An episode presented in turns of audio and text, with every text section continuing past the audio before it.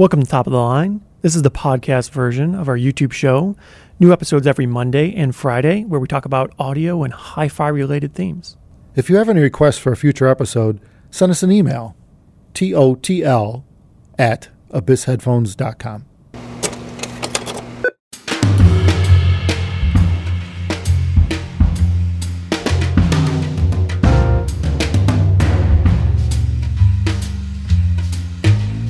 talking to a friend of mine the other day, and uh, he's like, Well, you're in the audio. Uh, I was looking at a home theater setup.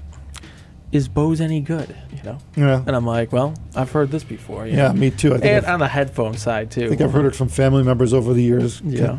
consistently. They have very good marketing, so everyone knows they exist. Yeah. And because of the price point, people perceive it as being probably pretty decent. Well, they've been around forever. They have been around time. for that. 70s, early 70s, Probably think. before that. Their, their claim to fame was the, the 901, the one that uh, you'd, you'd get two speakers and you tuck them in the corner of a room, and they were designed, they actually fired out the rear into the corner of the room and bounced off the walls. And so they give you this spatial effect. It was just, that was it. It was, it came with like an electronic EQ box went Mm. And these things weren't cheap back in the day. We're talking, it was an expensive system. So it was considered a premium audio system back then. I think it was the early 70s, but Yeah. Yeah. The selection was pretty limited back then, though. yeah, right. Especially in consumer space. Yeah, it was like that and whatever you could Not carry much. from Japan, basically, is what you saw Mm. here, you know. So, so yeah, that, I mean, but they did a shit ton of marketing on that, and uh, it became like the de facto standard for home audio, two channel, sort of, so to speak, even though it was not so good in terms of what stereo could be, Mm. you know, because you're bouncing sound off of walls. so you're obviously depending on the room to do the Well, work yeah. for you, you know, not the speaker. Yeah, and this was way before fancy DSP and stuff Yeah. to sort out some of the issues. That's true. it was not ideal. Yeah, no, speakers weren't big. They were about this big, and they had like things that looked like little jet engines coming out either side, and they, they were actually angled in the back. They went at an angle, Oh, so they yeah, actually yeah. made the tuck toward a wall, Mhm. and one would fire toward the one wall in the corner, one would fire the other. And it I guess you'd vary at the distance to the corner to decide how much bounce you get out the room, you know. Yeah. So yeah, kind of wild when you think about it. But that actually made, was their claim to fame that gave them the brand recognition. They advertised the living. They must have advertised the living crap out of that. And that was like the higher end of things at the time. Yeah, very. So, so yeah. then I guess they had that, that recognition of like being, Being higher end. But then Yeah. they, they, they then they were in mass market, like your Best Buys and your Targets and everything. They all have sell Bose, and everybody like remembered that back in the day. You know, Right. they were a high end speaker, and now Yeah. you can get it at a Best Buy. Yeah, they started making those little cubes that you'd stick in the walls and stuff to do surround sound with. It was like came as a it was a box kit, Right. like a five point one box type thing. yeah. Then you know? everybody started doing those. Yeah. I remember like Yamaha, Sony, Yeah. uh, the home theater in a box. that was a big thing back then. yeah. back It used to be a thing. It probably started the whole home theater revolution where people were going to specialty stores to get the real stuff. You Well, yeah, because they started opening up Best. Uh, I mean, not Best Buy. They started opening up Bose stores. Remember, Oh, we went yeah. to one one time. Yeah, they had their demos and everything, yeah, their and they only stores. sold Bose stuff. Yeah, They don't. I don't know if they even exist anymore. I think they. I don't just- think so. they're just in Best Buy, so good enough. yeah. For a while, Bose was a really big deal. yeah. I know a few of my friends that asked me about it 10, 15, 20 years ago, whenever that was. And they thought this must be the greatest for home theater. It's as good, it's as good as it gets, right? It's Bose, it's the best. yeah. And that was a perception for a long time, and that seems to still kind of stick with some folks. yeah. And The older they, folks.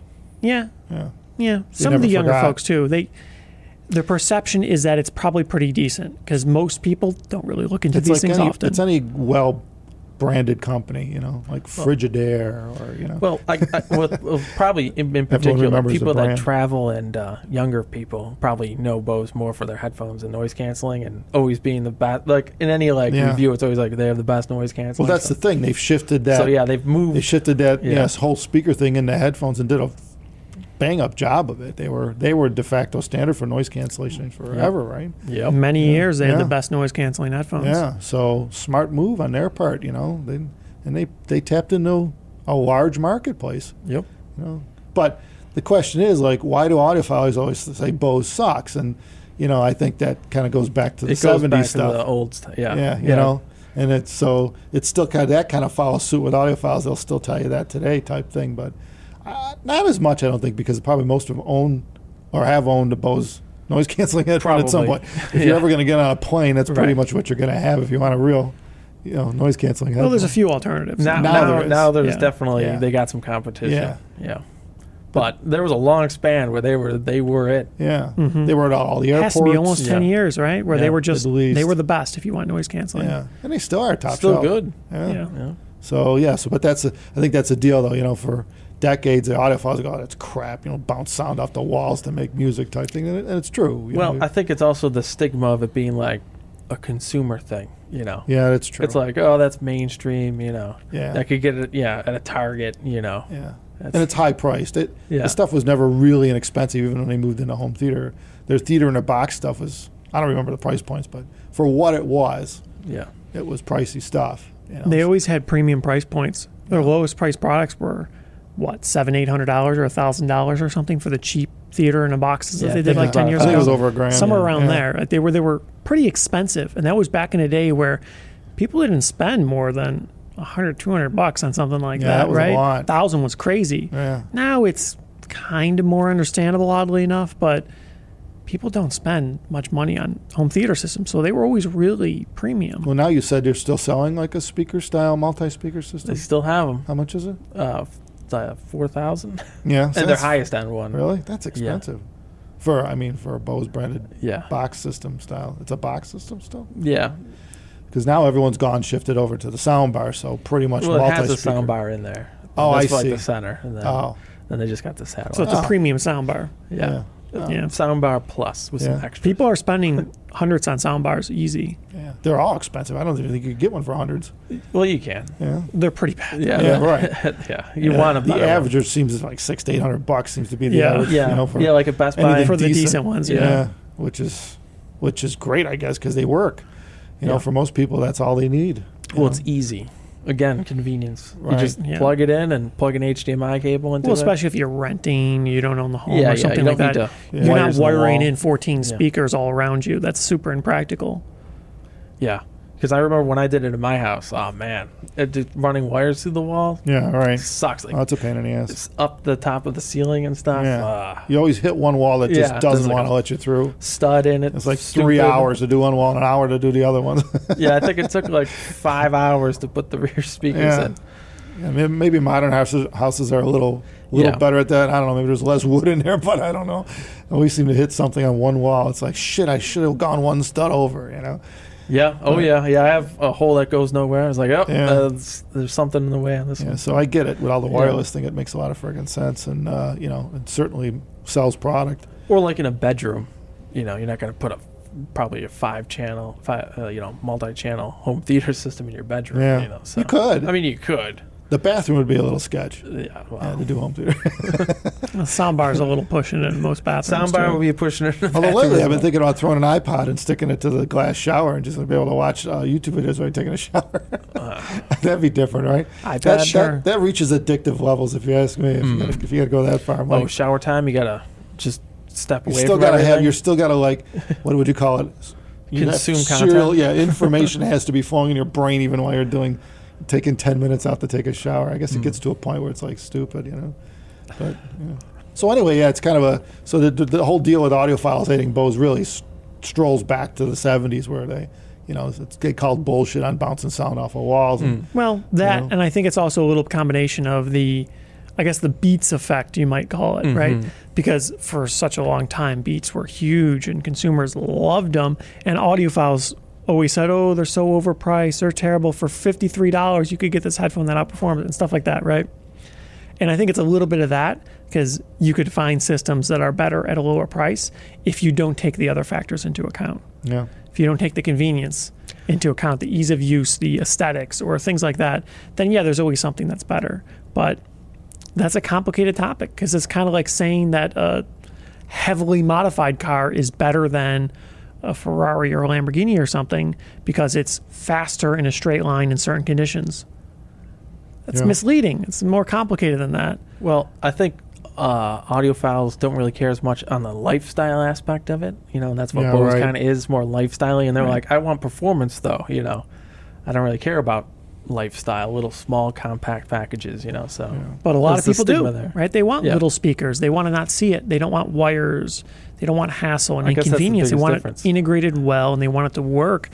Um, and so sometimes the best choice might be a brand like Bose or one of those other consumer-oriented brands. Yeah, and that's always been that's gone on for years. It's always been a thing. You know, you got your consumer-based products that are high volume, Yeah. you know, high quantity, sold in every store, versus the specialty niche items and speakers and so on. And that goes for everything. You know, Well, you go, yeah. you walk into a Williams Sonoma, and you're not going to sit there and you know be able to buy uh, you know a ten dollar five pack of knives. It just doesn't exist in a store like that, right? right. Uh, you could get it elsewhere. yeah. So why bother? yeah, the, for that you can go anywhere and get that. You know, WalMarts and Targets of the world have, hell, even they I don't think have ten dollar knives anymore. I No, they think do. they've stepped up a bit. No, even they in- do. Yeah, Yeah. but uh, you know, because I mean, in some part, people people do realize that you get what you pay for. You know, Well, yeah, but I guess it's like they're they're coming at it from two opposite ends because like the audiophile, you do want big, impressive. Look at these speakers. Yeah. Usually, you know, Mhm. and then uh, like a lot of people, they're like, I don't want to see it. I just want it to work. You Yeah. know, in like you two know. different objectives. So- and companies like Bose are appealing to the sensibilities of the mass market. They know what those people want for the most part on average, and they try to make a product that appeals to it. It's just like Apple. People complain all the time about Apple products being something like overpriced or terrible value or bad or slow or something like that. And maybe for them that's the case. But for what average consumers look for, a lot of times they, they hit the mark. People value aesthetics sometimes, they value convenience, sure. They Big value time. brands, even, right? So, not everybody wants to buy a knockoff brand. They want to buy a brand name. It makes them feel better. They don't care if they pay a little bit more for it. and value is the key word. They value what they're willing to pay for it too. what it pretty much seems to come down to is there's a time and a place for most things.